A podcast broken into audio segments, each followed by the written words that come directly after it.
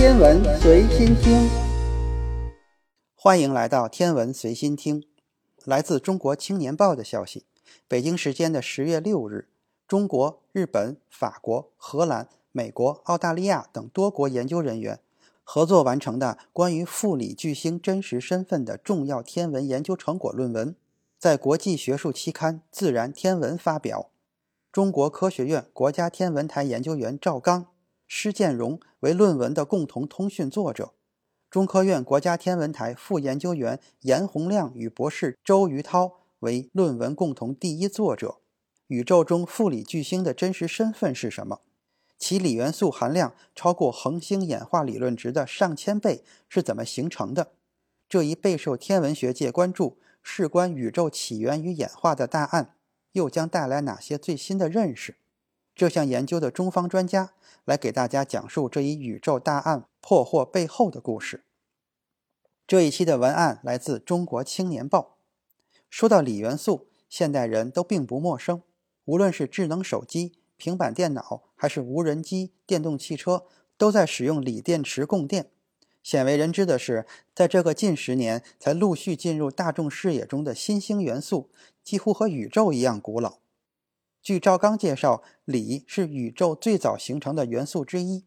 伴随着一百三十七亿年前的大爆炸，锂元素在宇宙诞生后的二十分钟内就出现了。作为构成当今物质宇宙的基本元素之一，锂元素可以说连接了宇宙的过去与现在。一个奇怪的现象是，锂元素在宇宙中很多天体内的含量与理论表现出较大的差异。这个矛盾一直困扰着天文学家。富里巨星就是这个矛盾的一个典型例子。赵刚说，巨星是恒星在演化到生命晚期阶段时的名字，因为它们经历了一个发福的过程，和处于青壮年的恒星相比，身形巨大的多。顾名思义，富里巨星的锂元素含量。远超同类天体的巨星，它们在晚期的小质量恒星中只占百分之一，但其大气中所蕴含的锂元素却比其余的百分之九十九都要高。例如，此前由我国郭守敬望远镜发现的富锂巨星王者 TYC 四二九二零九七一，其锂含量超过太阳三千倍之多，是目前人类已知的锂丰度最高的恒星。如果把地球上所有的汽车全部换成电动汽车，而且用这颗恒星上的锂做成电池给它们供电，那么可以同时让这十四亿辆汽车开到任何一个你在夜空中能够看到的恒星那里，来一趟说走就走的星际穿越。在科研团队看来，由于富锂巨星中巨额锂元素来源不明，这其中很可能涉及对恒星演化理论和标准恒星模型的挑战。因此，天文学家一直试图揭开这些少数派的神秘面纱，弄清大量的锂元素究竟从何而来。特别是考虑到锂元素的起源与演化，还与宇宙中各类尺度的天体息息相关。据施建荣介绍，为解开锂元素在这些晚年的小质量恒星中的起源之谜，就必须知道大量的锂究竟是在何时出现的。恒星逐渐变老的过程，在天文学上叫演化。如果能够知道富里巨星所处的演化阶段，就等于知道了锂元素的形成时间，进而反推它们的起源。科学界对富里巨星的演化阶段一直存在多种说法。传统上一般认为，小质量富里巨星多数为红巨星。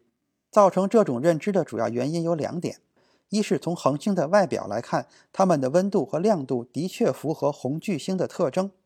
二是，在朝着红巨星演化的过程中，恒星内部可能会产生十倍于普通对流速度的特殊对流，这种环境反而有利于锂元素的形成，符合产生富锂巨星的预期。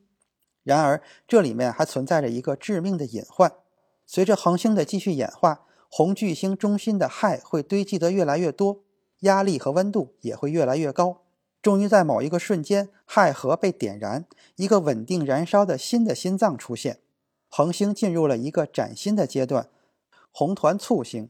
和刚刚进入红巨星的恒星相比，这两个年龄相差可达百万年的恒星，从表面上看长得几乎完全相同。因此，一直被认为多数是红巨星的富里巨星，其真实身份值得怀疑。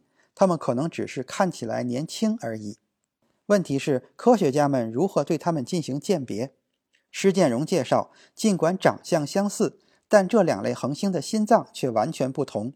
最新发表的这项研究就是通过监听一大群由郭守敬望远镜光谱中所发现的富里巨星的心跳来实现的。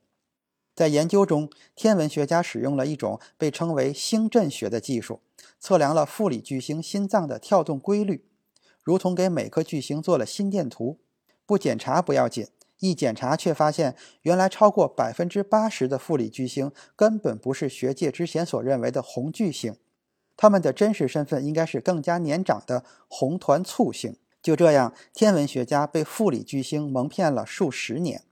天文学家进一步研究还发现，不同类型的富里巨星在锂含量、恒星质量等多个方面均与传统认知存在着显著的不同。